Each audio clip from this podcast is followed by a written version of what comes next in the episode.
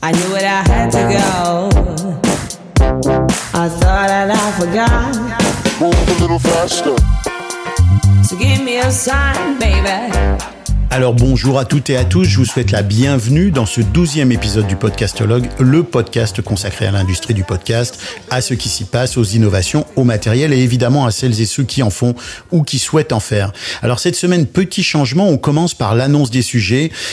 Salut Bruno, salut Philippe, chacun à votre tour. Bruno, je vais vous demander quels sont vos sujets de la semaine.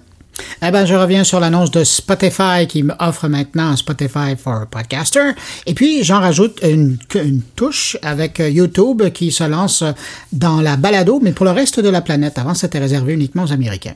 J'ai l'impression qu'on va parler audio et vidéo encore. Philippe, quels sont tes sujets de la semaine? Moi, j'en ai plein, hein, si vous voulez, mais bon, je suis obligé de choisir. Donc, j'ai eu une petite démo d'un logiciel qui va, à mon avis, progresser au fur et à mesure des semaines, des mois qui vont passer. Ça s'appelle VIB3S. Alors attention, le E c'est un 3. VIB3S. Et c'est assez surprenant, notamment la compatibilité entre le monde XLR et le monde USB.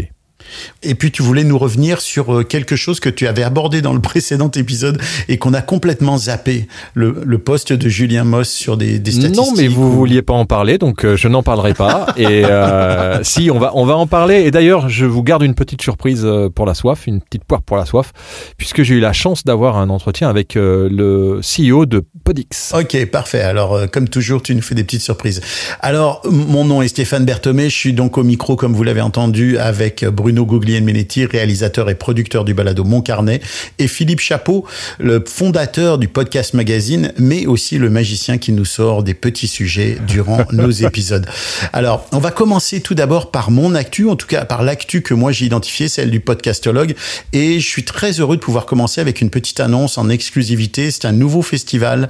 C'est Michel Godard qui dirige le Podcast Factory Org, qui m'a fait l'amitié de me demander d'être le premier à faire l'annonce de ce festival. C'est un festival qui va se dérouler en Belgique, qui s'appelle Pod BXL, et il se tiendra toute la journée du 1er juillet à Evere, dans la banlieue de Bruxelles. Alors c'est vraiment un festival qui est axé podcasteurs, podcasteuses, c'est pour et par. Pourquoi je dis ça? Parce que ce festival qui va être totalement gratuit permettra à chacun d'avoir une tranche horaire d'une heure durant laquelle il ou elle pourra enregistrer en live son podcast. Donc le concept, il est très simple, vous choisissez une plage horaire entre 10h et 20h et vous enregistrez votre podcast qui sera diffusé en direct. Alors, le site web sera opérationnel le jour où on va diffuser cet épisode, et le site web, c'est www.podbxl.be. C'est très simple, vous allez trouver ça assez facilement. Très belle initiative, ça nous donnera peut-être l'occasion de reparler aussi des différences entre les différents festivals. Moi, je trouve que c'est intéressant d'avoir des festivals qui ne se ressemblent pas à la réflexion. Je trouve que c'est un enrichissement. Dans l'actualité, toujours au Québec, le Premier ministre François Legault crée un balado d'une 20 minutes qui se nomme « Bonjour tout le monde ». Alors, ça sera un nouvel espace de discussion et d'expression pour lui. Ça a soulevé plusieurs questions ici, à la fois dans les milieux politiques, du côté du journalisme.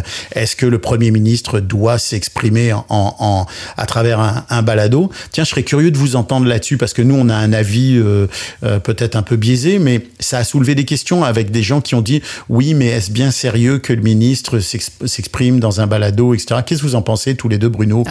D'abord, c'est le Premier ministre et non pas le ministre. Quand même, il ne faudra pas le rabaisser. J'ai dit oui, le premier, oui, non? Oui, mais maintenant, oui, mais en fait, est-ce que c'est le Premier ministre ou le Premier ministre? C'est le Premier ministre, ouais. Parce que ça pourrait être aussi le premier des ministres. Oh. Moi, j'attendais vos commentaires. Non, mais plus sérieusement, écoutez, c'est important de savoir que c'est pas le Premier ministre à faire de la communication directement aux gens, parce qu'à l'époque, c'était Jean Charest qui avait le premier, comme Premier ministre, commencé à faire de la production, et à l'époque, c'était de la vidéo, c'était des courts reportages, ça durait pas plus que 3 minutes, et c'était disponible sur son site web, donc de Premier ministre, à offrir de la vidéo, et quand il se déplaçait, ben, il enregistrait une petite vidéo pour laisser comme ça en témoignage de son passage à quelque part et pour parler de l'enjeu et de l'intérêt des Québécois d'être présents à tel endroit. Alors ça a été le premier ministre à le faire, et là de voir le second premier ministre à vouloir communiquer comme ça, et donc le second premier ministre à se lancer dans la communication directe, et bien évidemment ça soulève toujours des enjeux de dire est-ce qu'il doit passer par l'œil du journaliste pour communiquer au peuple, ou est-ce qu'il peut communiquer directement? Puisqu'il utilise déjà les réseaux sociaux pour communiquer, ça devient simplement normal de laisser utiliser le podcast. Maintenant, à quoi servira l'utilisation stratégique de cet outil-là? Parce qu'il faut être clair, hein, c'est une demi-heure avec une personnalité où la personnalité répond, mais souvent, c'est le premier ministre qui donne son avis sur des sujets qu'il a décidé lui-même d'aborder avec son invité. Alors, ça doit être certainement très cadré, là. Oui, exactement. Qu'est-ce que t'en penses, Philippe? Est-ce que c'est faisable en France? Ça se fait? J'ai pas vu passer véritablement de politique au sens très haut niveau intervenir dans des podcasts. Ça a dû arriver. Moi, je pense que c'est un outil de communication comme un autre, et que si c'est pour que le ministre parle de sa politique, ça a peu d'intérêt. Si c'est qu'un ministre parle du côté un peu plus intime, je pense que là, il y a quelque chose qui peut être intéressant si on rentre un peu dans l'intimité du ministre. Après, si c'est pour balancer la même matière politique que dans les autres médias traditionnels, j'y vois forcément moins d'intérêt. Oui, mais là, on ne parle pas de ministre, hein, on parle vraiment d'un premier ministre. Alors, chez vous, ça serait, à la limite, ce serait l'équivalent de votre président, là. Ouais. Oui, c'est plutôt un président. Bah oui, c'est vrai. Bon, on rentrera pas là-dedans, c'est tellement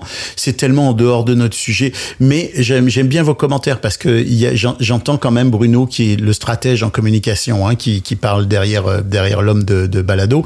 Mais moi, je trouve que vous avez raison, vous tous les deux, ce qu'on amène là-dessus, c'est le point essentiel de ce qu'est la Balado ou le podcast. C'est il faut que ça soit un message différent, faut pas que ça soit juste un autre canal de communication, mais il faut que la nature même du message soit affectée dans un sens positif par cette nouvelle forme de communication, et connaissant les hommes politiques, on pourrait en douter. Puis je voudrais pas leur relancer un débat douloureux dans lequel on va certainement retomber sous peu, mais ça reste quand même aussi de la vidéo, c'est-à-dire qu'il ne fait pas un podcast, mais c'est un podcast qui est aussi tourné en vidéo. Alors bon, d'ailleurs, c'est un bon point, je ne sais pas s'il est disponible uniquement en audio. Je ne pense pas, non. Donc c'est pour ça que bon. Parce que j'ai vu la version vidéo. Mais on n'ira pas là-dessus, s'il vous plaît, parce que je vois Philippe qui est zombie.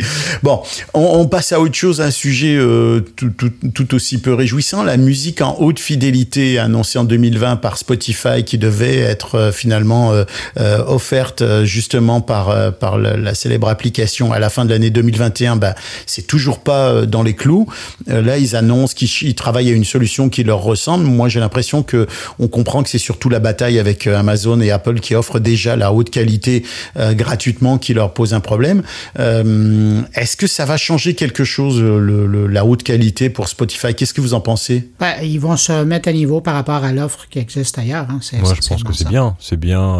La qualité audio est quand même très importante, et on a des outils maintenant qui sont de l'équipement qui permettent d'avoir des restitutions intéressantes.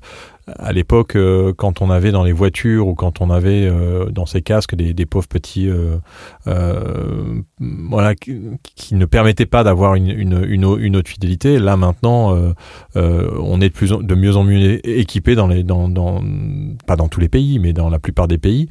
Donc je pense que c'est plutôt une bonne chose. Ouais, alors surtout quand elle va arriver, parce que ça n'a pas l'air d'être encore complètement dans les clous à court terme, en tout cas. On souligne d'ailleurs au passage le changement assez important, la refonte importante de l'application.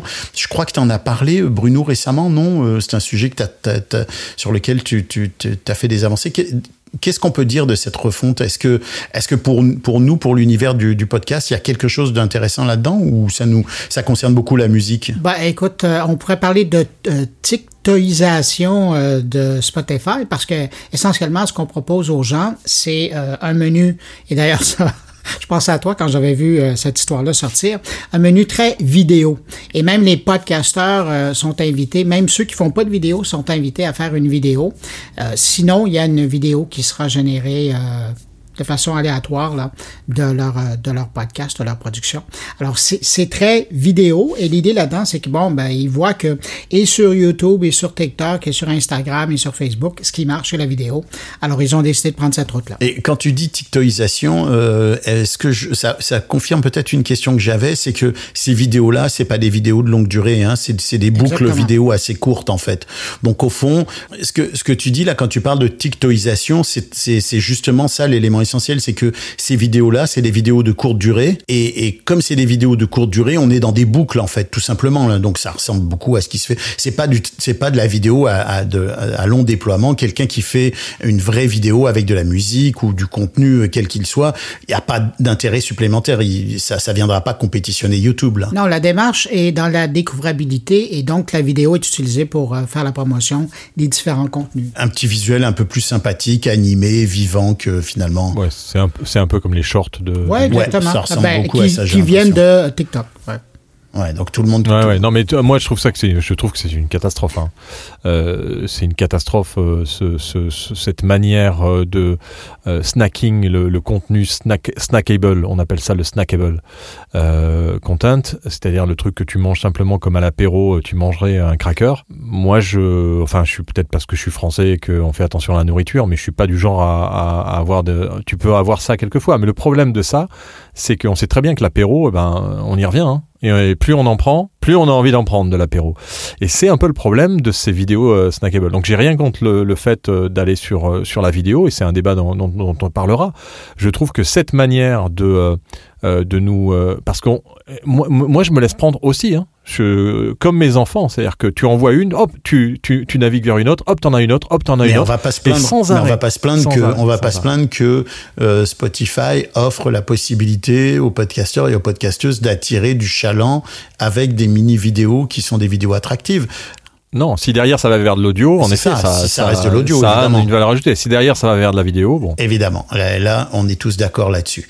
Je sais pas si. Mais ceux qui veulent aller vers la vidéo, encore une fois, hein, il faut y aller parce que en termes de référencement, les vidéos, quand on a une vidéo pour son podcast, c'est aujourd'hui un des moteurs de recherche majeurs, que ça soit Google ou YouTube ou les autres plateformes. Donc il faut y être, mais c'est vrai que on prône plutôt l'audio first. Oui, si tu veux référencer ta vidéo, va sur YouTube. Si tu veux référencer ton podcast, fais de l'audio et ça va très bien marcher. Mais on en reparlera. On en reparlera d'autant plus que je me suis aperçu de quelque chose et je vais vous poser la question. Réfléchissez-la pendant que je continue notre séquence d'infos qui est quand même très longue là maintenant, mais qui j'espère est intéressante quand même. C'est que j'ai lu une statistique qui dit que 85% des gens qui écoutent de la vidéo écoutent sans le son, en lisant le sous-titrage. Alors, vous m'expliquerez, ceux qui sont pour le podcast avec de la vidéo, avec des images, quel est l'intérêt si c'est pour être écouté sans le son ? On en reparlera. Je pense que là, j'ai trouvé une petite pierre à mettre dans le caillou. Mais non, t'y arriveras pas. On en discutera. Mais moi, je suis pas pro vidéo. Mais toi, de toute façon, un jour, il y aura un grand tribunal de l'audio. Et ce jour-là, tu vas avoir chaud. Je te le dis, moi. Heureusement que t'as le podcast magazine. Je serai magistrat. Heureusement que t'as le podcast magazine. Bon, alors, on continue. Je voulais quand même vous parler rapidement des journées, justement, audio de Radio-Canada qui se sont déroulées du jeudi 16 au samedi 18 mars, c'est-à-dire quasiment le week-end dernier, avec une foule de rencontres, de conférences. Bruno avait souligné, à juste titre, je pense quand même, la semaine dernière, dans notre dernier épisode, que c'était un peu de l'entre-soi, mais il y avait quand même des invités très intéressants. Il y avait des Français qui ont fait le déplacement, Frédéric Changenet et Mathieu Beauval, des gens de Radio France, qui nous ont partagé un peu leur expérience, leur expertise et leur travail en matière d'audio immersif. Et ça, franchement, la question de l'audio immersif, elle est vraiment intéressante parce qu'elle promet de très, très belles années à l'univers audio, avec justement des enregistrements maintenant qui sont faits de façon à être 100% immersifs, c'est-à-dire au-delà du binaural. Eux, par exemple, expliquent que quand ils veulent créer un contenu immersif, ils n'enregistrent pas en binaural parce que le binaural est un mode qui est limité malgré tout. Et donc, ils enregistrent dans le mode le plus large possible de ce que permet l'audio immersif, qui permettra à l'avenir, par exemple, ce qui se fait déjà sur certaines applications, d'avoir du binaural dans un casque audio. Et quand on s'installe dans une voiture qui est en 5.1, la plupart des voitures modernes maintenant sont en 5.1, de basculer automatiquement vers un son immersif en 5.1. C'est quand même vraiment génial. Et quand on voit ce qui se passe avec les bornes qui permettent d'écouter de la musique, qui deviennent maintenant spatialisées avec des réglages de spatialisation, on est vraiment à l'aube d'une nouvelle découverte de l'univers audio. Qu'est-ce que vous en pensez, messieurs? Je vous vois hocher la tête tous les deux. Ça vous réjouit? Ben, c'est l'équivalent du 4K, mais pour l'audio. Tu penses que c'est à ce niveau-là? Parce que, honnêtement, tu sais, si on parle du cinéma et qu'on se rappelle que certains ont dit « Ah, ben la 3D dans le cinéma, ça va révolutionner le cinéma, ça va ramener tout le monde au cinéma », ça n'a pas été vraiment le cas. Toi, tu penses que c'est plutôt de l'échelle de la question de la 4K, c'est-à-dire la très, très haute définition? Oui, c'est-à-dire qu'il y a certaines productions qui vont mériter ce traitement-là et d'autres. Philippe? Ouais, moi, je pense qu'on est plutôt dans un... Si on se fie au cinéma, c'est plutôt la capacité au cinéma à avoir évolué vers le Dolby et vers ensuite la spatialisation du son quand on est dans une salle. Je pense que l'avantage, c'est que ça aussi, c'est encore lié à nos outils d'écoute. On va dans notre voiture avoir jusqu'à 6, voire 7, voire 8 haut-parleurs sur lesquels on pourra, quand on aura de l'audio qui est fait pour, avoir cette spatialisation qui nous permet d'être encore plus immersif. Donc moi, je suis vraiment pour tout ce qui est augmentation de la spatialisation, parce que c'est vrai que quand on écoute, ça fait une sacrée différence. Encore faut-il avoir le bon matériel. Ouais, puis quand c'est bien fait. Mais c'est vraiment très intéressant comme perspective pour l'avenir. Alors, pour clore ce petit retour sur ces journées audio, je voudrais quand même signaler qu'il y avait plusieurs initiatives, puis des conférences vraiment intéressantes. Honnêtement, là, il y a vraiment eu des choses qui méritaient le déplacement. Ce sont des journées qui apportent quelque chose à l'univers audio. Il faut le dire, faut remercier Radio-Canada pour ça. Notamment une chose que j'ai trouvé vraiment sympathique, il y avait une matinée, il y avait un petit déjeuner pour les producteurs, productrices indépendantes. C'était un peu plus d'une heure. On a consacré justement une rencontre entre les producteurs, productrices et les gens de Radio-Canada. C'est vraiment sympathique, c'est vraiment cool. Ça, c'était une initiative vraiment chouette et on les en remercie. Alors, pour suivre ces petites questions d'actualité, on a une actualité au Podcastologue. Le Podcastologue va changer un peu de formule, de formage. On essaie de s'adapter. Le Podcastologue, finalement, c'est aussi un outil pour tester des choses. Donc, je vais ajouter un épisode court qui va être uniquement consacré à l'actualité toutes les semaines. Certainement le mercredi, ce sera 10 minutes de pure info, rien que de l'info sur l'audio numérique, évidemment en particulier sur le podcast. Et cet épisode, je trouve ça vraiment cool, va rejoindre l'application JUICE, une application qui délivre de l'actu ou des informations ou du contenu audio, à la fois issu des radios, mais aussi issu des podcasts. Et donc, ce petit épisode d'info du Podcastologue rejoindra l'application JUICE. Et évidemment, il sera sur le flux RSS du Podcastologue. Et donc, il pourra être téléchargé et écouté toutes les semaines. Il sera parfois différent et en partie recoupé par ce qu'on se dit en ce moment, par la section actu du Podcastologue. Et puis l'entrevue qui était une semaine sur deux, je vais la limiter un peu parce que c'était beaucoup de travail et je vais en faire une par mois. Et évidemment, on reste ensemble une semaine sur deux pour notre rendez-vous hebdomadaire avec la crème de la crème, Philippe et Bruno. Bruno nous fait des petits signes, mais je ne peux pas les traduire. Tu parlais de Rafi parce qu'il nous on va quand même montrer parce que on est en visio, donc on voit des vidéos, ouais. Et il y a Bruno qui montre le Nabaztag qui est une des créations de Raphaël Adjian.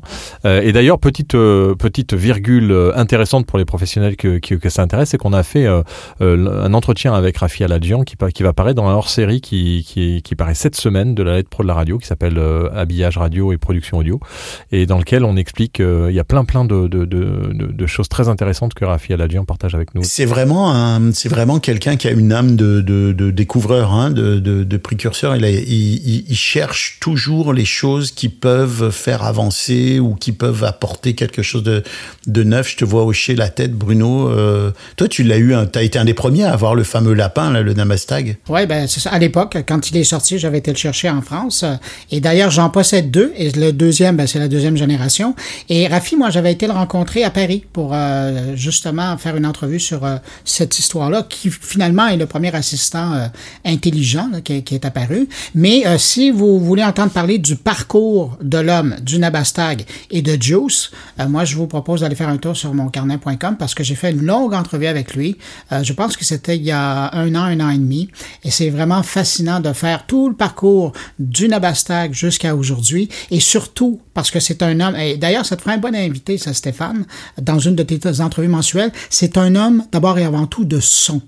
Et il a toujours sa quête, c'est de voir comment il peut utiliser le son. Et pour ça, moi, je lui lève mon chapeau. Je suis un fan de ce qu'il fait. C'est un amoureux de l'audio et il le montre bien avec tout ce qu'il réalise, et notamment JUICE, qui est une application intéressante. Ben, on va le recevoir évidemment dans le Podcastologue. Mais Bruno, tu voudrais m'envoyer le lien vers l'épisode du Mon Carnet. Tu peux le retrouver. On le mettra, je le mettrai dans l'infolette. Ça sera déjà une belle façon de découvrir ce qu'il fait, qui il est, quel est son parcours. De se préparer pour notre entrevue. Pourquoi pas de se préparer pour notre entrevue.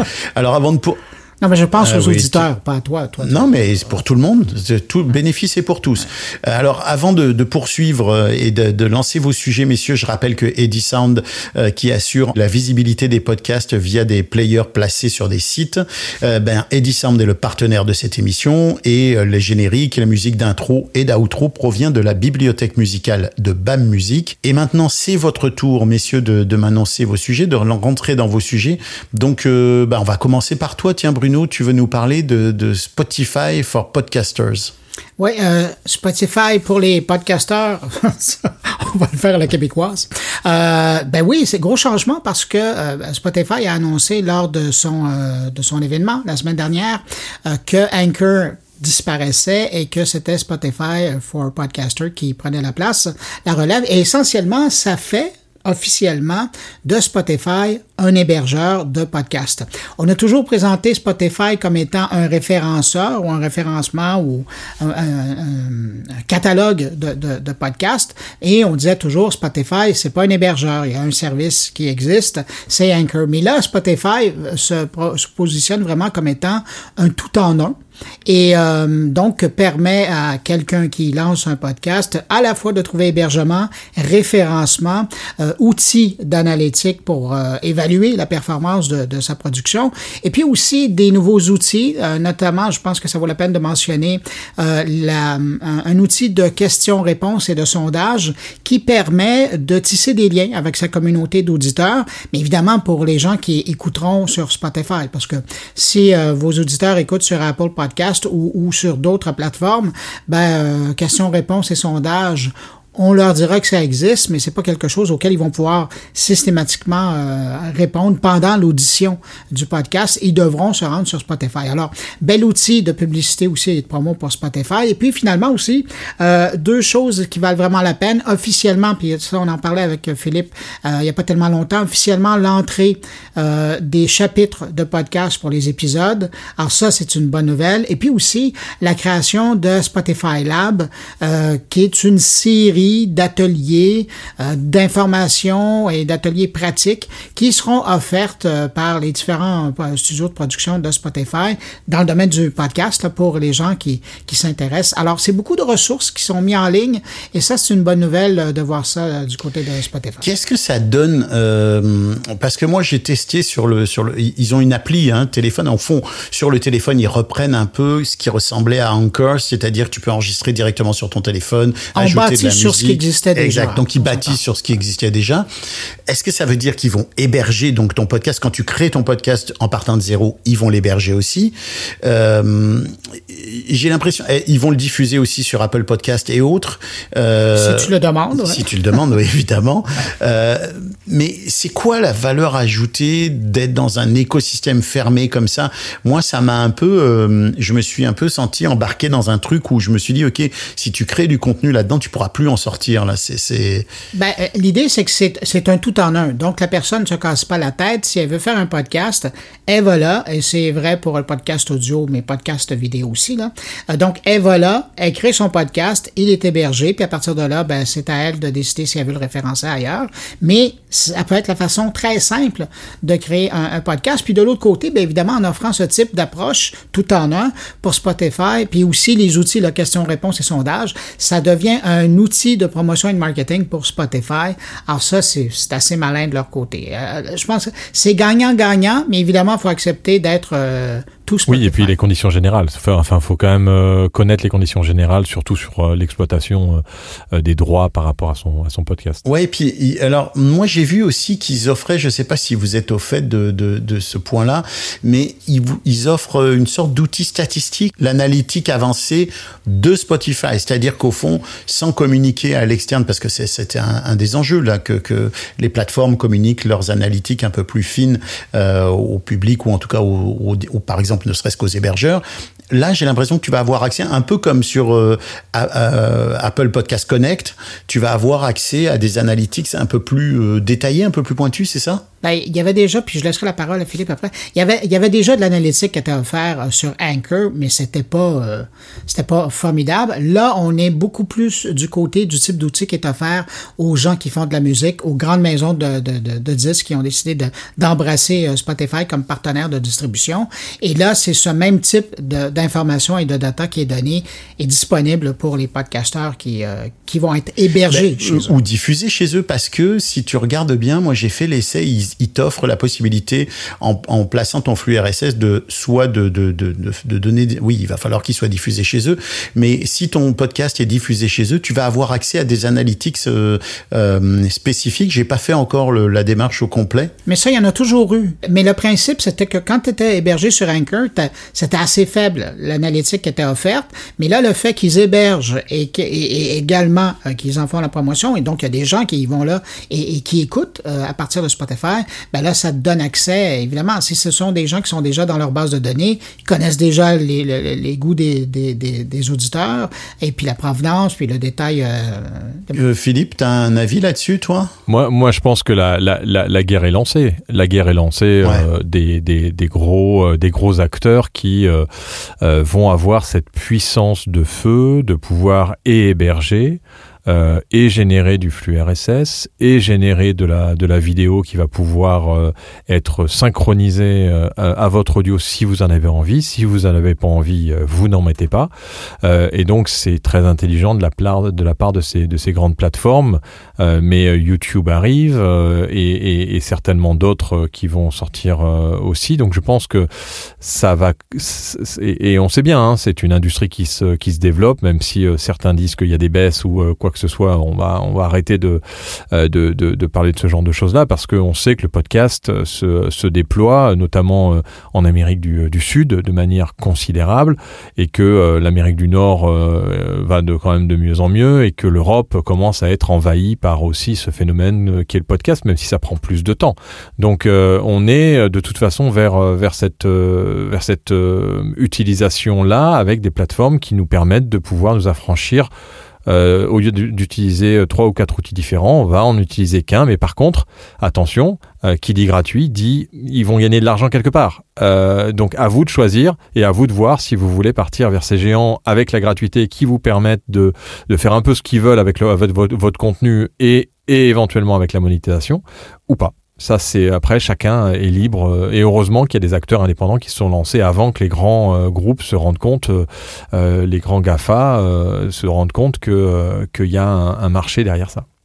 Et Philippe, c'est intéressant ce que tu rappelles, parce qu'on le dit souvent sur les réseaux sociaux, mais on le dit peu dans le monde du podcast. Mais c'est vrai que l'adage « quand c'est gratuit, c'est vous le produit », c'est également très vrai sur les plateformes de balado-diffusion. Tu as tout à fait raison, et c'est important de le rappeler. Ben, c'était ma question. Ma question, c'était de dire « est-ce qu'on va y gagner à cette guerre entre les gros Apple, Spotify, on y gagne toujours, etc. » On y gagne toujours, Stéphane, je pense. Peu importe, parce que dans la mesure où tu as le choix, là où on n'y gagnerait pas, c'est si on n'avait pas le choix.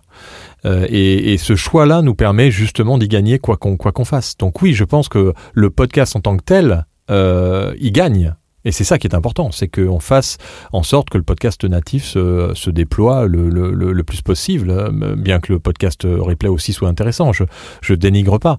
Je dis simplement que ça, le mot podcast, le terme podcast, il gagne. Et pour revenir à ta question, Stéphane, c'est bien là où l'audio a un avantage par rapport à la vidéo.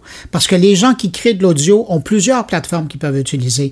Si tu crées de la vidéo, jusqu'à très récemment, il n'y avait que YouTube. Aujourd'hui, il y a TikTok. Aujourd'hui, il y a Instagram. Mais pendant longtemps, ça a été YouTube. Ça a été l'hégémonie de YouTube.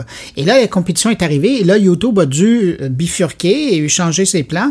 Et de là, l'arrivée de YouTube dans le monde de la balado.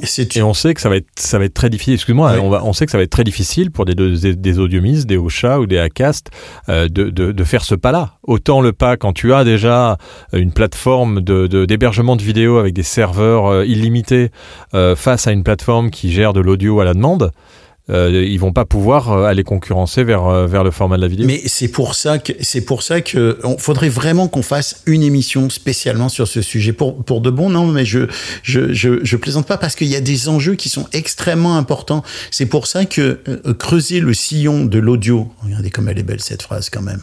Creuser le sillon de l'audio, c'est pas uniquement une question d'être dogmatique ou d'être enfermé dans une vision de ce qu'est un contenu ou de ce qu'est un média ou dans un schéma. C'est aussi de dire, OK, l'audio s'est distingué et a fait son chemin parce qu'il était différent. Et cette différence-là, si on la dilue dans toutes sortes de contenus, vidéos, etc., que je ne maîtrise pas du tout. Révélateur. Ouais, je pense que non, mais je l'assume très bien. Je pense que on va justement perdre cet avantage qualitatif et cet avantage distinctif qu'on a de l'audio. Je sais pas si vous avez vu le dernier rapport Edison Research Infinite Deal sur 2023. Il y a 55% des Américains de 18 à 34 ans, j'essaie de pas me tromper, qui écoutent un podcast tous les mois. C'est un chiffre astronomique.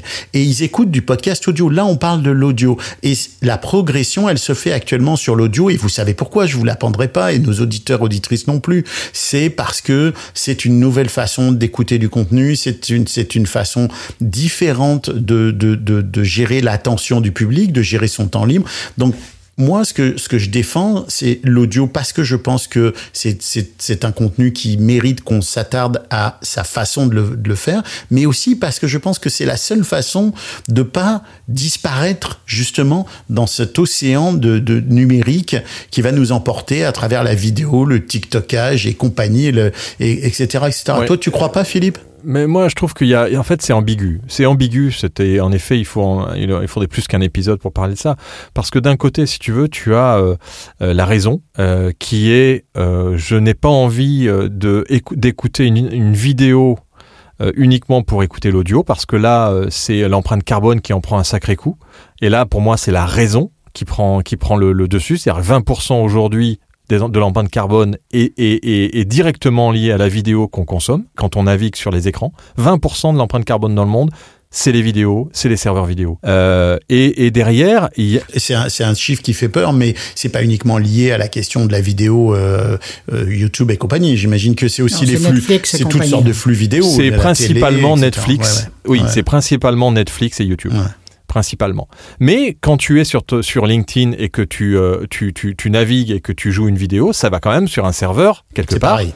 Et ça fait partie de l'empreinte carbone. Donc l'empreinte carbone, peu importe le stream que tu consommes, dans la mesure où tu navigues et que tu vois quelque chose d'animé et qui a un point MP4 derrière, c'est sur un serveur quelque part. Donc ça fait partie de cette empreinte carbone des 20%. Alors que donc ça, c'est la raison. L'audio... Et l'audio, c'est 5%. Non, c'est ça. C'est ça qui est important de rappeler aussi. C'est le ratio entre les deux. Il y a 15% de différence entre l'audio et la vidéo, ce qui paraît logique, ce qui paraît même pour moi assez important, mais c'est ce qu'avait dit l'ADEME au Paris Podcast Festival l'année dernière. Et ensuite, il y a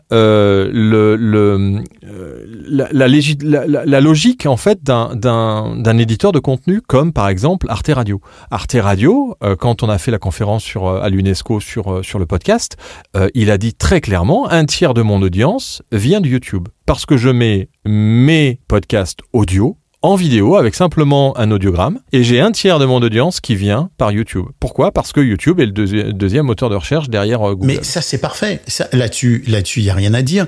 Il t'explique qu'il met son contenu avec un audiogramme sur YouTube. Je fais ça. Bruno, je pense que tu fais ça. On fait tous ça. C'est très correct. Ça reste de l'audio. C'est-à-dire que les gens... C'est pas raisonnable. Les gens vont l'écouter sur YouTube. Alors, du point de vue de ce que tu dis, du point de vue de l'empreinte énergétique, ça, c'est vraiment problématique. Mais par contre, du point de vue de la découvrabilité, on comprend très bien que c'est important.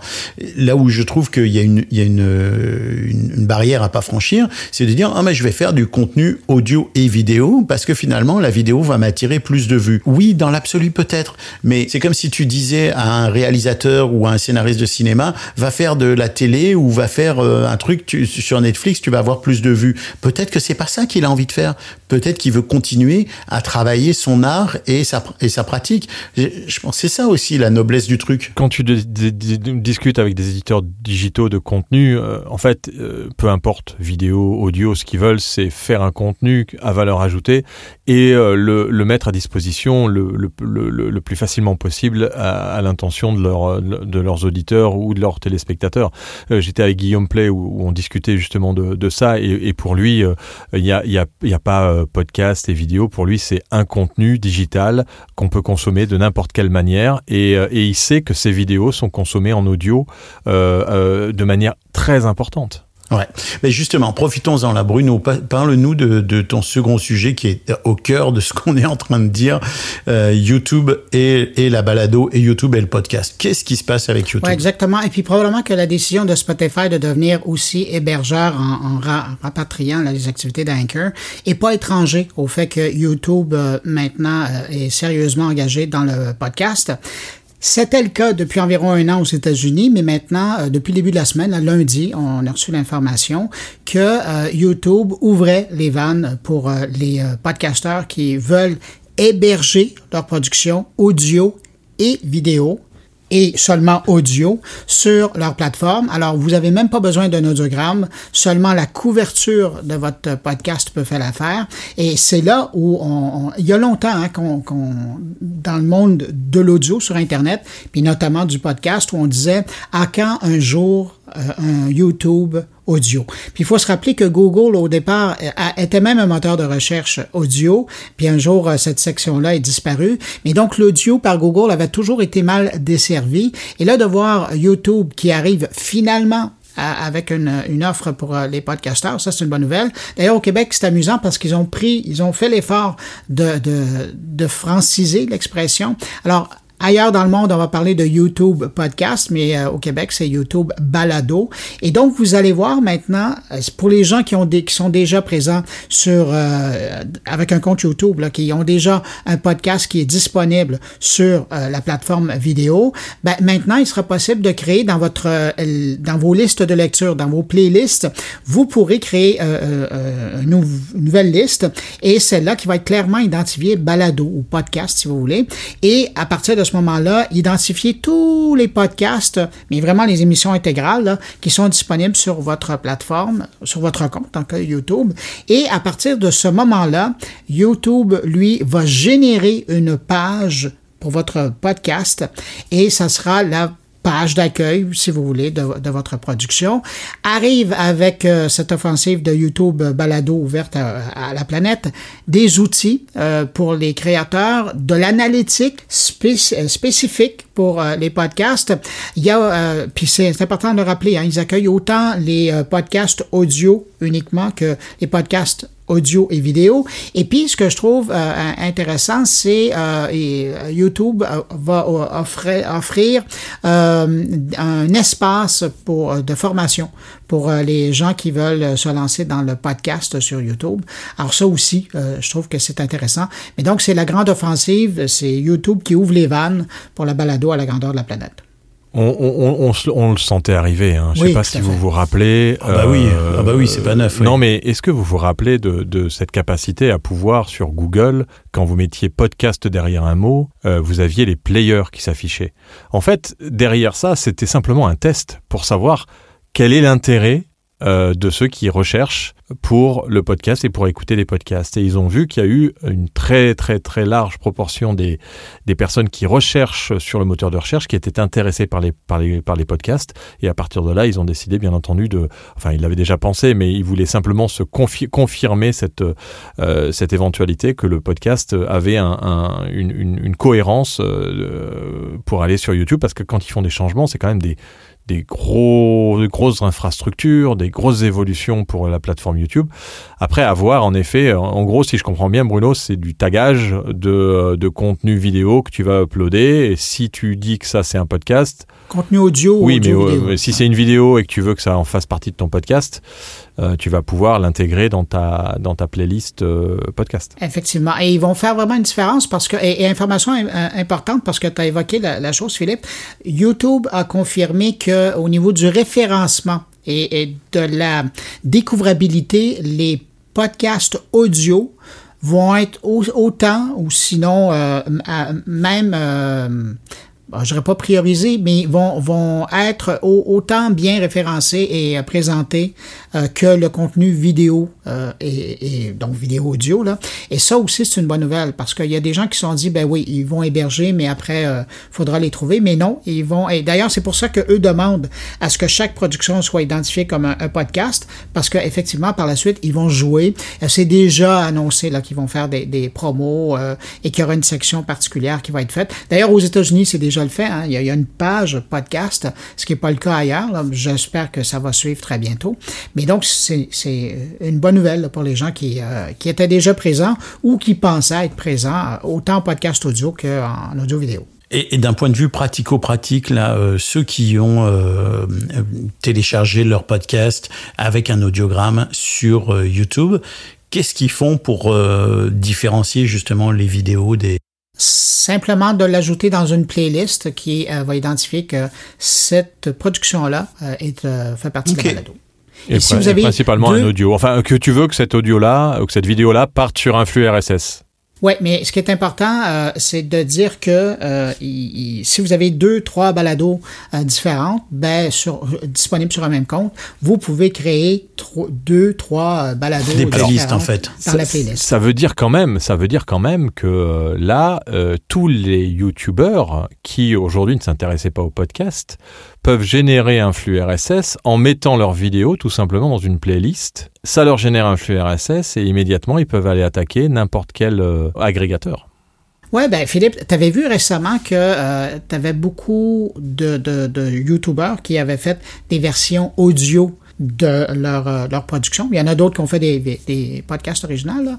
Mais pour ceux qui font essentiellement le réencodage de seulement de l'audio, ben maintenant, effectivement, comme tu le dis, ils pourront tout simplement créer une autre liste, mais celle-là identifiée balado, mais avec le même matériel. Ouais, là, c'est le YouTube du podcast. Ouais, on va voir ce que ça devient. Ça me laisse perplexe, tout ça. Je trouve que c'est encore un peu nébuleux, mais j'ai l'impression qu'on est loin de mesurer les changements qui se profilent dans la prochaine ou les 2-3 prochaines années. J'ai l'impression qu'il va falloir qu'on s'accroche au bras des fauteuils parce que ça va bouger vite quand même. Ça va aller vite quand même. Alors à propos justement de surprise, tu voulais Philippe, toi, nous parler d'un post de Julien Moss qui revenait d'un festival à Londres, c'est ça? Oui, en fait, non, c'était une conférence professionnel qui s'appelait Future of Audio et en effet il a fait un post sur LinkedIn que j'ai vu et qui m'a un peu marqué puisqu'il y avait des informations à l'intérieur, donc je vais vous les lire et puis après on pourra en discuter bien entendu parce que tout est assez intéressant. C'était très marketing, attention hein, on était quand même dans une approche grand player, grande agence, monétisation, marketing, donc faut quand même remettre dans le contexte texte ce qui ressort de cette conférence. Mais ce qui est ressorti, je vous le traduis parce qu'il a fait un post en anglais, donc c'est pas forcément très évident pour ceux qui ne maîtrisent pas très bien l'anglais, même si aujourd'hui les outils de traduction automatique avec l'intelligence artificielle arrivent à faire des choses assez fantastiques. D'abord que les défis de l'audio, eh bien, c'est d'avoir une mesure unifiée des performances, une facilité d'échange et une durabilité. Donc ça, c'était les plus grands défis qui ont été identifiés, hein. C'est ce qui est ressorti de cette conférence. Le streaming fournit de meilleures statistiques que les téléchargements et les acheteurs veulent des écoutes et un taux d'écoute élevé. Ça, c'est ce que veulent vraiment les boîtes. Et aujourd'hui, le podcast ne fournit pas vraiment des statistiques vraiment idéales pour les acheteurs. Surtout pas unifié, c'est l'enjeu aussi. Oui, et ça, on n'y est pas encore, hein, parce que c'est la guéguerre des plateformes encore. Donc, les agences ont besoin d'une planification unifiée pour tous les formats audio. Les achats ciblés sont meilleurs pour la sécurité de la marque que les achats en réseau. Donc ça, c'est important aussi. Ça veut dire que la marque, elle fait plus attention à sa cible qu'à un achat global bête et méchant. Ce qui est intéressant, pardon, si j'essaie de décrypter, que je comprends bien, c'est que c'est le contenu qui est important pour la marque aussi. C'est-à-dire que la marque ne va pas s'attacher à dire « Ah, bah, vous me vendez un flux, un lot de temps d'écoute », mais tel contenu, il fonctionne bien. Évidemment, il faut que ce soit intéressant du point de vue des écoutes, mais en même temps, je m'intéresse à ce type de contenu-là. Alors finalement, c'est pas très positif pour l'ensemble du marché du podcast, parce que ça veut dire que il y a encore des efforts à faire pour que ça devienne plus vendeur ou vendable pour les grandes marques. Mais ça veut dire aussi que pour ceux qui font du travail à la pièce, c'est pas négligeable du tout. C'est-à-dire que si t'as un bon podcast qui a une bonne visibilité et que t'as un bon contenu, tu vas nouer des partenariats qui vont être intéressants pour toi et pour les marques. Est-ce que je me trompe, Philippe ? Non, tu te trompes pas. Et étrangement, on a été contacté par une boîte polonaise de marketing qui cherchait pour une marque de fabricant un peu de matériel, d'équipement électronique et 5G. Des podcasts techniques, et il disait on cherche pas à avoir des centaines de milliers d'auditeurs, on veut avoir des podcasts qui parlent de développement ou de tech. C'est assez surprenant parce que c'est une agence indépendante pour une grosse boîte quand même de technologie qui est assez identifiée sur le marché au niveau européen, et ils cherchaient des podcasts français pour essayer de faire connaître la marque à des auditeurs qui aiment la technique, la technologie, la 5G et tout ça. Donc oui, je pense que les marques font attention, beaucoup plus attention peut-être que dans les autres sortes d'achats médias. Ouais, qui sont plus mécaniques, là, disons. Ouais, et donc okay. ce que disent ensuite les spécialistes du marketing, c'est qu'ils veulent des audiences à grande échelle, des plateformes de masse, parce que l'audio aujourd'hui est fragmenté, donc c'est assez difficile d'avoir des audiences de masse. Et là, j'en viens pas à ce que Julien Moss a mis dans son post LinkedIn, mais à Podix que j'ai interviewé Stéphane Rossel, qui est un ancien de Bauer Media et de SBS, donc il a passé plus de 20 ans dans la radio, dans le secteur de la radio, qui maintenant rachète des structures de podcasts indépendants. Il a racheté il n'y a pas longtemps Nouvelles Écoutes. Ils en sont à 7 sociétés de production qui ont été rachetées. Et pourquoi ? Eh bien justement, pour générer cette masse de podcasts, de pouvoir les décliner en plusieurs langues, notamment l'anglais bien entendu, et arriver à toucher un maximum d'auditeurs pour intéresser les régies et faire en sorte que... Donc, ils ne sont pas là pour prendre la main sur les boîtes de prod, ils sont là pour accompagner les boîtes de prod et faire en sorte que l'audience devienne une audience de masse. Parce qu'aujourd'hui, c'est très compliqué, c'est très fragmenté. Donc, tu veux dire pour arriver à consolider finalement toutes ces audiences-là et en faire un produit plus vendable, si je comprends bien. C'est ça, et plus intéressant pour des grandes marques qui vont aller se positionner sur de la masse plutôt que sur... donc, ça, c'est un peu à l'opposé de ce qui est dit juste avant, hein. C'est-à-dire que mais il en faut pour tout le monde. Il y a des gens qui vont aimer la programmatique, et il en parle notamment de la programmatique, puisqu'il dit que la programmatique audio est considéré comme sale, les SSP préférant l'automatisation. Alors les SSP, pour ceux qui ne savent pas ce que c'est un SSP, hein, c'est des termes marketing, c'est une plateforme permettant aux éditeurs d'automatiser et d'optimiser la vente des espaces publicitaires. C'est ça, les SSP. Et donc, ces SSP-là considèrent que la programmatique est un peu sale et ils préfèrent l'automatisation. Alors, c'est quoi la différence entre l'automatisation et la programmatique ? La programmatique, c'est vraiment totalement aléatoire. C'est-à-dire que vous allez pouvoir avoir une pub pour Carrefour dans le Podcastologue au lieu d'avoir une pub qui est plus orientée tech et qui va plus convenir. Et donc, c'est plus cette automatisation-là.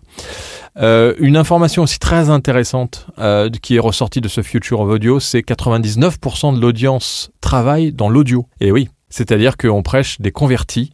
Il faut que le reste de l'industrie s'intéresse davantage à l'audio pour qu'il se développe.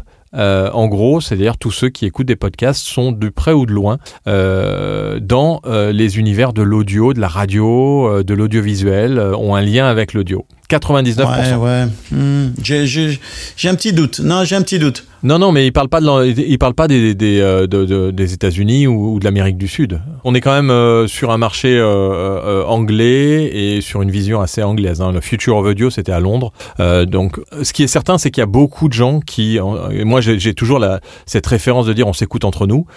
On n'est pas loin de ça aujourd'hui, même si, en effet, on prend c'est caricaturé. Parce qu'il y a des podcasts qui sont écoutés par des centaines de millions de personnes et qui ne travaillent pas dans l'audio. Mais si on fait la moyenne, je pense que... Alors, 99%, je trouve que c'est beaucoup. Voilà, l'idée, c'est simplement qu'il faut que le reste de l'industrie... Là, on parlait aussi plutôt dans le secteur de l'industrie, c'est-à-dire dans les podcasts qui sont liés plutôt à l'industrie... Par exemple, le podcastologue, écouté par des podcasteurs. Le podcastologue, voilà, 80% des auditeurs. Ouais. OK, oui, là-dessus, ça bien sûr. Ben oui, bien sûr. Ah, mais ça, moi, je suis convaincu qu'on est essentiellement écouté.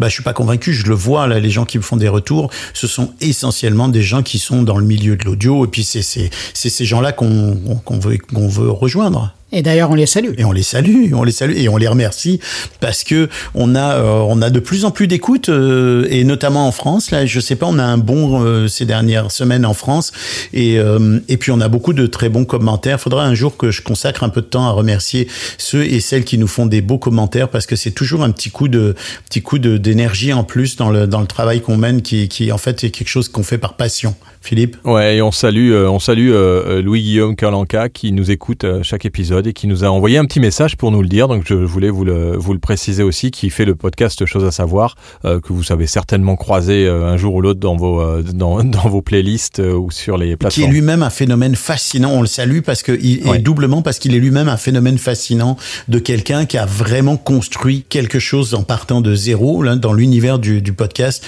qui est vraiment impressionnant et qui est vraiment un modèle. Je pense que ça aussi, ce sera un très bon sujet d'entrevue pour que les gens qui vient de lancer son podcast Actu. Ouais. Qui se lance dans l'actu et qui aujourd'hui est à quasiment 6 millions d'écoutes par mois, ce qui est quand même colossal quand on voit les statistiques des autres. Ouais, et puis qui bénéficie aussi. Tu vois que tu vois un peu qu'il est installé là, parce que tu vois quand j'ai ouvert mon application Spotify, ben je suis tombé sur lui dans les premiers podcasts proposés, et donc évidemment je l'ai commencé à l'écouter, etc. Donc oui, c'est un véritable phénomène et ça fonctionne très très bien ce qu'il a fait.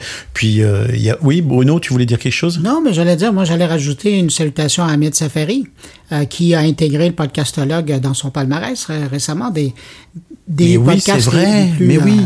Sur LinkedIn, il nous a bonifié de avec d'ailleurs. C'est la première position, il faut quand même le souligner. C'est vrai, j'avais pas fait attention aux positions. On est devant Mon Carnet alors. Oui. Non, mais ça c'est normal puisque Mon Carnet est dans le podcastologue, donc on est avant Mon Carnet. Ok, c'est comme ça qu'on voit les choses. Moi, j'avais vu Bruno est 2 fois dans le classement, mais là, je veux voir les choses différemment. Le podcastologue, c'est Stéphane Berthomet. Nous, on est des postiches. Ah, vous êtes drôles tous les deux. Bon, à propos, alors juste un petit mot quand même. Je veux préciser que tu parlais des chiffres communiqués par Julien Moss. Julien Moss, c'est le patron, le créateur de Eddy Sound. Puis on le salue puisque c'est notre partenaire. Il place le podcastologue sur des sites, ce qui contribue à notre découvrabilité. Et c'est vraiment... je trouve que ça, par exemple, tu vois, c'est une stratégie dont il faudra qu'on parle parce que c'est une stratégie très vertueuse. Les gens... Donc, c'est l'AdWords du podcast. Exact. Les gens te découvrent parce qu'ils lisent un article sur un site web de techno, évidemment, puisqu'on est dans cet univers-là. Et ils écoutent une seconde, 2, 3 secondes, 4 secondes. Puis s'ils aiment, ils vont t'écouter suffisamment pour aller ensuite te s'abonner à toi. C'est vraiment un mode de découverte qui est simple, qui est efficace et qui est très propre, entre guillemets, puisque tu parlais tout à l'heure de choses moins vertueuses. C'est un peu un système de recommandation, oui, quelque part, hein, ouais, où on est quand même dans du ciblage très très concret. Donc c'est de la reco comme beaucoup peuvent faire aussi. Et ça marche bien. Ouais. Ton autre sujet, Philippe, tu voulais nous parler de VIB3S, dont tu as déjà commencé à nous parler un petit peu. Tu voulais peut-être aller un petit peu plus en profondeur sur VIB3S, que je connais un petit peu parce que j'ai parlé justement aussi avec les gens de VIB3S. Ça m'intrigue, moi, cette suite logicielle-là. Qu'est-ce que tu peux nous en dire ? Alors, on a fait une démo et je dois aller un peu plus loin et faire vraiment des tests un peu plus poussés sur la plateforme. Alors comment fonctionne VIB3S ? Alors VIB3S, pour ceux qui veulent aller s'informer sur ce qu'est VIB3S, ça s'écrit VIB3S, 3 étant le E à l'envers. Ça, c'est une drôle d'idée pour le référencement, honnêtement. Ben, en fait, si tu fais VIB3S podcast, de toute façon, tu ne les aurais pas trouvés. Donc, c'est vrai que VIB3S, c'est pas un mot qui peut être déposé et qui peut être trouvé très facilement sur Internet. Donc, en fait, ils ont pris le parti de faire quelque chose d'original. Ça s'appelle VIB3S, mais ça s'écrit VIB3S. Et quand on cherche VIB3S sur Google, on tombe tout de suite dessus, alors que si vous faites VIBS Podcast ou Podcaster, bah vous le trouvez pas. C'est tout simplement parce qu'il y a beaucoup de podcasts qui s'appellent VIBS. Donc en termes de référencement, ça permet de faire travailler un peu le côté original. Et je pense que c'est volontaire de partir sur un mot qui ne ressemble à rien d'autre sur Internet. Donc c'est pas si bête au final de s'appeler VIB3S, même si on dit VIBS. Donc c'est une plateforme qui est assez originale parce que c'est une plateforme qui est sur le cloud, mais pas que. Elle vous permet de télécharger en fait un petit logiciel qui est une sorte de plugin pour votre ordinateur.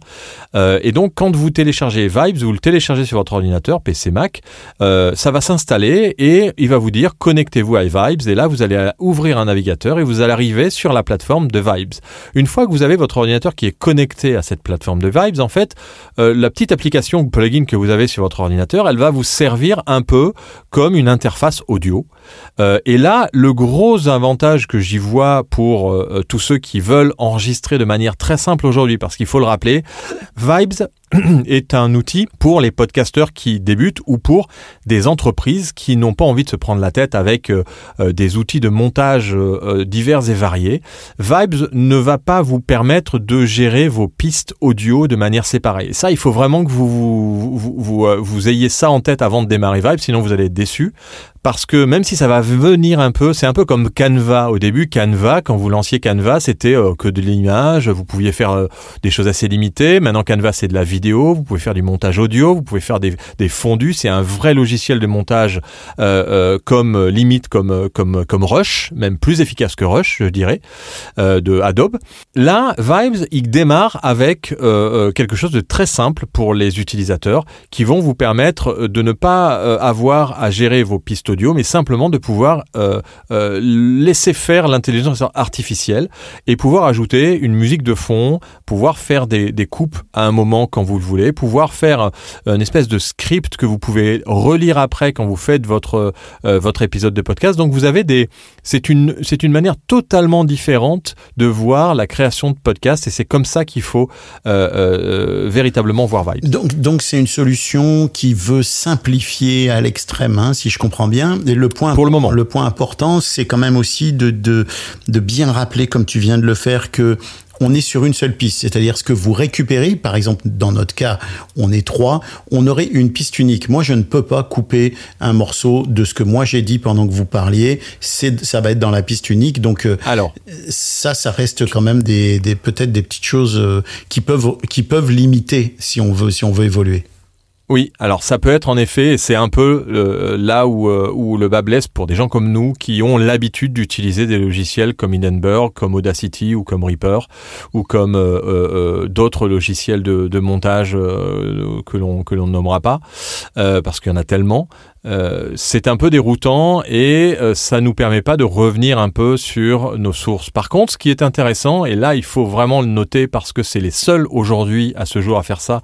Alors il y a Rode qui, avec les NT, les micro NT USB, les NT mini USB, permet en fait de connecter 4 micros en USB avec leur logiciel spécifique, mais qui n'est pas compatible avec les autres micros USB. C'est les seuls à pouvoir gérer du multi-USB en simultané sur un logiciel, donc qui est une sorte de mix-set software. Là, VIB3S s'installe vraiment sur quelque chose de très intéressant. C'est peut-être pas pour tous, mais ça peut arriver des fois d'avoir une console et d'avoir que... Vous imaginez, vous êtes 6 à vouloir parler, vous avez votre petit Rodecaster Pro, vous avez votre PodTrack P8, ben, c'est compliqué, vous avez 4 micros. Donc qu'est-ce que vous faites ? Eh bien, vous pouvez venir ajouter, c'est-à-dire que votre Rodecaster, elle va arriver sur une piste sur VIB3S, et ensuite, quel que soit le nombre de micros USB et de différentes marques, ils vont reconnaître les micros USB et ils vont monter sur des pistes différentes. C'est-à-dire chaque micro va avoir sa propre piste et vous allez pouvoir donc de cette manière-là avoir des micros USB divers et variés. Alors après, bon, pour les réglages, c'est quand même aussi de l'intelligence artificielle qui va régler vos réglages de niveau. Donc c'est pour vous dire que... mais apparemment, j'ai pas encore fait mes tests et c'est ce que je dois faire et je reviendrai bien entendu vous dire après avoir fait des tests avec plusieurs micros USB ce que ça donne, cette intelligence artificielle de gestion des niveaux et de la qualité audio. Mais on peut quand même saluer cette initiative assez innovante de cette entreprise française qui est basée à Lyon. Ouais, et puis c'est une entreprise française, c'est ça qui est aussi intéressant à souligner. J'essaie de bien préciser là ce que tu dis. Imaginons qu'on a chacun un micro USB, ce qui n'est pas le cas parce qu'on est tous les trois avec nos micros XLR d'ailleurs.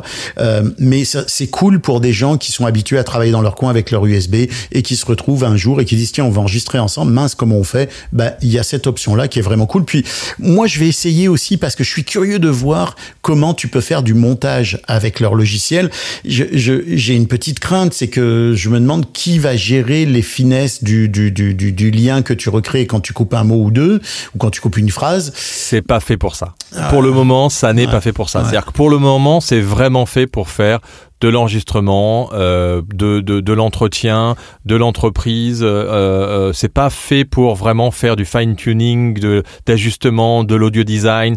On peut mettre une musique de fond, on peut mettre une musique si on veut sur toutes les pistes, et ça va mixer automatiquement. Attention, ça mixe la musique aussi avec la voix, donc tout est automatisé. Ils ont fait un certain nombre de tests, apparemment ça marche plutôt bien. Donc, mais ça n'est pas fait pour ceux qui veulent vraiment ajuster leur podcast pile poil comme toi. C'est pour ça que j'ai dit, je vais en parler à Stéphane Berthomet avant d'en parler parce que lui, ça va pas lui convenir. Et je comprends que ça convienne pas tout le monde. Par contre, ils vont évoluer vers ça. Il va me faire, il m'appelle déjà l'ayatollah de l'audio, mais je pense que ça va finir par me coller à la peau. Non mais que l'audio soit avec vous. Mais parce que ça peut ça peut marcher par exemple dans des cas vraiment intéressants comme quelqu'un et c'est un nombre incalculable de podcasts de gens qui racontent des histoires. Tu racontes une histoire, tu fais un 20 minutes sur un récit, sur un truc, et t'as pas beaucoup de coupes à faire, ou les quelques coupes que tu as à faire, elles sont pas complexes. Ça peut très très bien marcher si en plus tu as de l'audio qui vient se caler, qui vient jouer justement sur une intro, une outro, etc. Ça peut être très intéressant. Je vais essayer de prendre le temps vraiment de l'essayer. Alors, ce qui va te plaire, c'est la fonctionnalité où tu peux construire ton podcast. Imagine que tu aies 3 entretiens. Eh bien, tu vas mettre... En fait, ça fonctionne sous forme de carte. Ouais, c'est ça. Tu mets une carte... où tu pourras enregistrer ta carte plus tard avec un tel. Et tu lui mets 2 minutes, même si après ce sera que 30 secondes, peu importe. Tu lui mets 2 minutes et ensuite tu as jeté tes cartes, tu mets un texte en intro sur tes cartes et tu peux après au fur et à mesure lire ton texte. Et ensuite, une fois que tu as quelqu'un enregistré, eh bien, tu vas lui envoyer un lien. Lui va se connecter en fait directement au cloud. Donc tu t'affranchis de toutes les plateformes genre Riverside, enfin tous les autres outils qui existent. Tu te connectes directement à ça et ensuite, si tu en enregistres 1/3, eh bien 2 jours plus tard, tu peux faire le deuxième, 3 jours plus tard, tu peux faire le quatrième et tu as déjà ton podcast qui est construit. Donc pour ceux qui savent construire leurs épisodes, il y a un véritable outil très intéressant et surtout pour les interviews à distance. Ouais, et sans oublier que on a déjà essayé nous d'autres outils d'interview à distance et ça n'a pas toujours été une immense réussite, hein.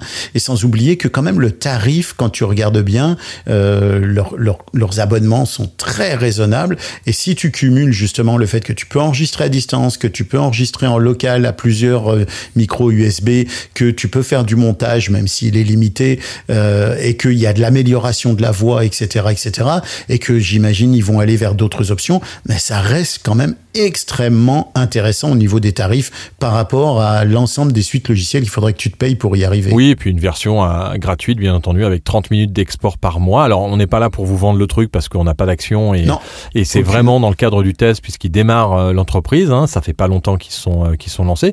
Sont à noter, c'est quand même des anciens qui viennent du monde de l'audio, hein, qui travaillent dans Vibes. Je pense que Jérémy Weber en fait partie, c'est l'ancien de Digigram. Enfin, c'est d'ailleurs un des fondateurs de Digigram, donc t'en sais peut-être plus, Bruno. Non, mais moi, j'allais simplement rajouter un mot concernant l'aspect, vous parliez des tarifs tous les deux, là. Faut quand même peut-être leur donner un conseil et les inviter à revoir la chose parce que il y a 4 tarifs qui sont offerts. Il y en a un, évidemment, c'est important de le dire, qui était de base, là, 0, qui vous permet de travailler sur un podcast. Mais pour le reste, amateurs, professionnels et entreprises, 3 tarifs différents, mais avec les mêmes services, les mêmes offres. Alors ça, je me pose des questions là-dessus. C'est exactement, Bruno, c'est drôle, je voulais pas en parler parce que c'est quelque chose que je leur ai dit quand on a eu la discussion et c'est exactement ce que je leur ai dit. Je leur ai dit, moi, je vois un problème à votre grille tarifaire, c'est la valeur ajoutée qui manque entre les différentes étapes. Et il y a du temps. En fait, pour eux, la valeur ajoutée, c'est le temps d'utilisation. Mais moi, je leur disais, au fond, moi, c'est pas ça que je trouverais plus intéressant. Si, par exemple, j'avais une option plus coûteuse avec 2 pistes ou 3 pistes ou 4 pistes, avec un multipiste que je puisse justement utiliser de façon indépendante, bah, déjà, je serais prêt à payer pour ça. Avec plus de services, avec un service de transcription, par exemple, etc. C'est exactement la conclusion que j'ai faite de ma discussion avec eux. Mais je pense qu'ils sont très conscients de tout ça. Puis, ce qui est intéressant, c'est qu'ils ont lancé ce logiciel-là et je pense qu'ils ont fait de la recherche et développement de façon assez poussée, mais ils ont voulu le mettre sur le marché pour aussi tester le marché, etc. Et ça fait partie des choses. Ils sont très à l'écoute. Si vous avez des commentaires à faire, n'hésitez pas. Ils sont très à l'écoute des commentaires pour améliorer le produit. Et ça, Bruno, t'as raison, ça fait partie des commentaires vraiment, vraiment pertinents. Ouais, et ils seront avec nous à Lyon pour le premier Radio Tour qu'on organise début avril, donc qui aura lieu le 6 avril à Lyon, enfin le 5 avril pour le Podcast Tour, où ils seront présents pendant de 18h à 20h pour justement faire tester aux podcasteurs présents la solution. Bon, et ben messieurs, je pense que on a complètement rempli un épisode du Podcastologue avec notre actualité, avec nos discussions. C'est une formule un peu nouvelle, je la trouve quand même intéressante. C'était pas prévu qu'on y aille comme ça parce que je voulais qu'on parle du sujet de la monétisation, mais plus largement sur votre suggestion du sujet de l'argent dans l'univers du podcast. Bah, je vous propose qu'on se retrouve pour le prochain épisode sur ce sujet-là, l'argent et le podcast. Et Philippe, ça tombera bien puisque tu sortiras du podcast et des thunes, donc ces rencontres destinées, conférences, discussions autour de l'argent dans l'univers du podcast. Donc tu pourras nous en parler largement. On pourra rediscuter de tout ça. Moi, j'aimerais bien qu'on aborde aussi le volet monétisation, comment on va à l'avenir avec tout ce qui se passe monétiser nos podcasts et nos balados. Et messieurs, je vous remercie. Comme d'habitude, vous étiez passionnants, vous étiez drôles, vous étiez intéressants, vous étiez beaux parce que moi, je vous vois. Je vous dis à très bientôt. Ça met fin à notre 12e épisode du Podcastologue, un podcast qui est une production GoScript Media, qui est réalisé par l'excellent Bruno Guglielmini et le modeste moi-même. La musique que vous entendez vient du catalogue musical de BAM Music. Je remercie encore une fois notre partenaire Eddy Sound, que vous pouvez aller visiter sur le site eddysound.com. Donc nous, on se retrouve dans 15 jours tous les 3. D'ici là, n'hésitez pas à mettre un commentaire sur Apple Podcasts et ailleurs, à aller fouiller sur les différents réseaux pour nous écouter. Sur Spotify, on est aussi sur Amazon, On est aussi évidemment sur l'incontournable YouTube avec un audiogramme. Recommandez ce podcast à vos amis, à vos voisins, à tout le monde. Je vous dis à très bientôt et que l'audio soit avec vous. Et avec votre micro. Why does it have to feel so good? I knew it, I had to go. Move a little faster. I thought that I forgot. So give me a sign, baby. I wish that I could step inside. Move a little faster. Oh, wow.